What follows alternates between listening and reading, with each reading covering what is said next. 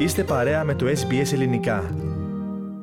Μετά το Μητσοτάκης Γιώκ, που ανακοίνωσε μενόμενος ο Τούρκος πρόεδρος Ερντογάν, διακόπτοντας παράλληλα τις διπλωματικές επαφές με την Ελλάδα, ο Έλληνας Υπουργός Εξωτερικών Νίκος Δένδιας, μιλώντας στο σταθμό Sky, ξεκαθάρισε ότι η Ελλάδα δεν θα πέσει στην παγίδα της όξυνσης, όποτε το επιθυμεί η Τουρκία.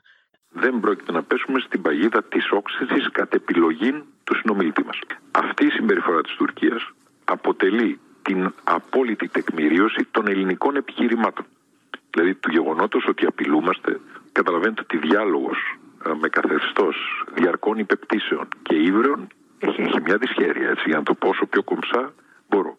Αφορμή για τη νέα έκρηξη του Τούρκου Προέδρου στάθηκε, όπως είπε, η ομιλία του Έλληνα Πρωθυπουργού Κυριάκου Μητσοτάκη στο Αμερικανικό Κογκρέσο, κατά την οποία ζήτησε να μην εγκρινούν οι Ηνωμένες Πολιτείες την πώληση και αναβάθμιση πολεμικών αεροσκαφών F-16 στην Τουρκία.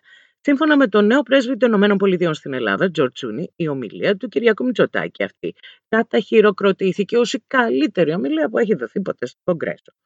The US-Greek bilateral relationship had a wonderful week last week. Uh, in fact, it was uh, unprecedented. Um, I believe many of the members of Congress uh, has said that it was the best speech they have ever heard in the whole of Congress.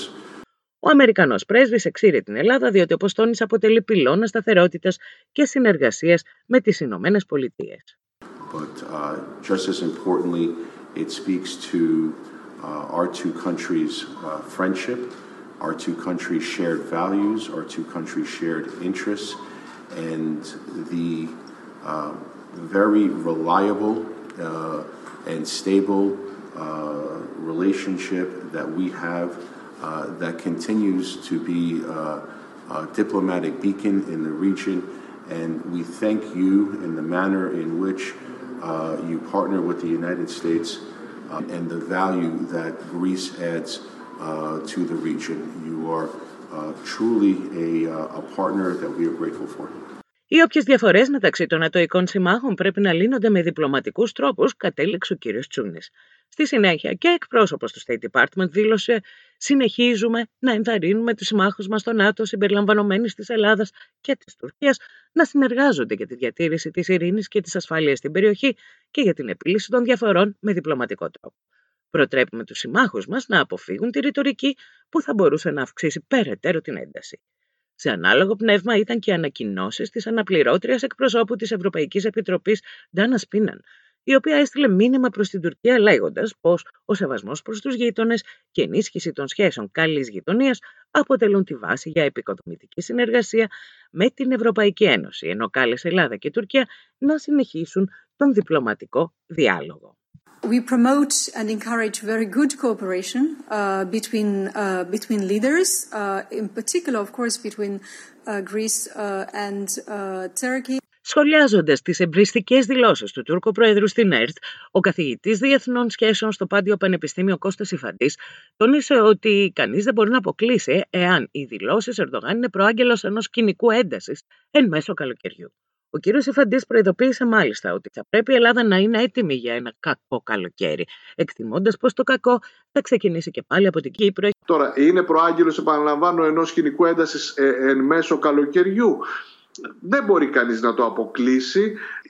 Ε, ε, ίσως, ίσως, ίσως πρέπει να είμαστε έτοιμοι ε, για, για ένα κακό καλοκαίρι το οποίο αν ξεκινήσει, αν, επι, αν επαληθευτεί εν πάση περιπτώσει αυτή η πρόβλεψη θα ξεκινήσει μάλλον από την Κύπρο γιατί εκεί έχουμε, έχουμε νέα τετελεσμένα στα βαρόσια, έχουμε την, την υπόρρητη αναγγελία ε, της εξόδου του γεωτρύπανου.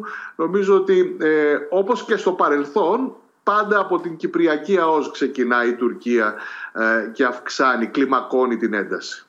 Η Τουρκία, εκτός από την Ελλάδα και την Κύπρο, έχει ανοίξει πολλαπλά μέτωπα το τελευταίο διάστημα, απειλώντας να φύγει από τη συμμαχία του ΝΑΤΟ εάν ενταχθούν σε αυτή Φιλανδία και Σουηδία, διευκολύνοντας τη Ρωσία διατηρώντας φιλική, ουδέτερη, ακόμα και εξυπηρετική στάση, ενώ ετοιμάζει και νέες επιθέσεις στη Συρία.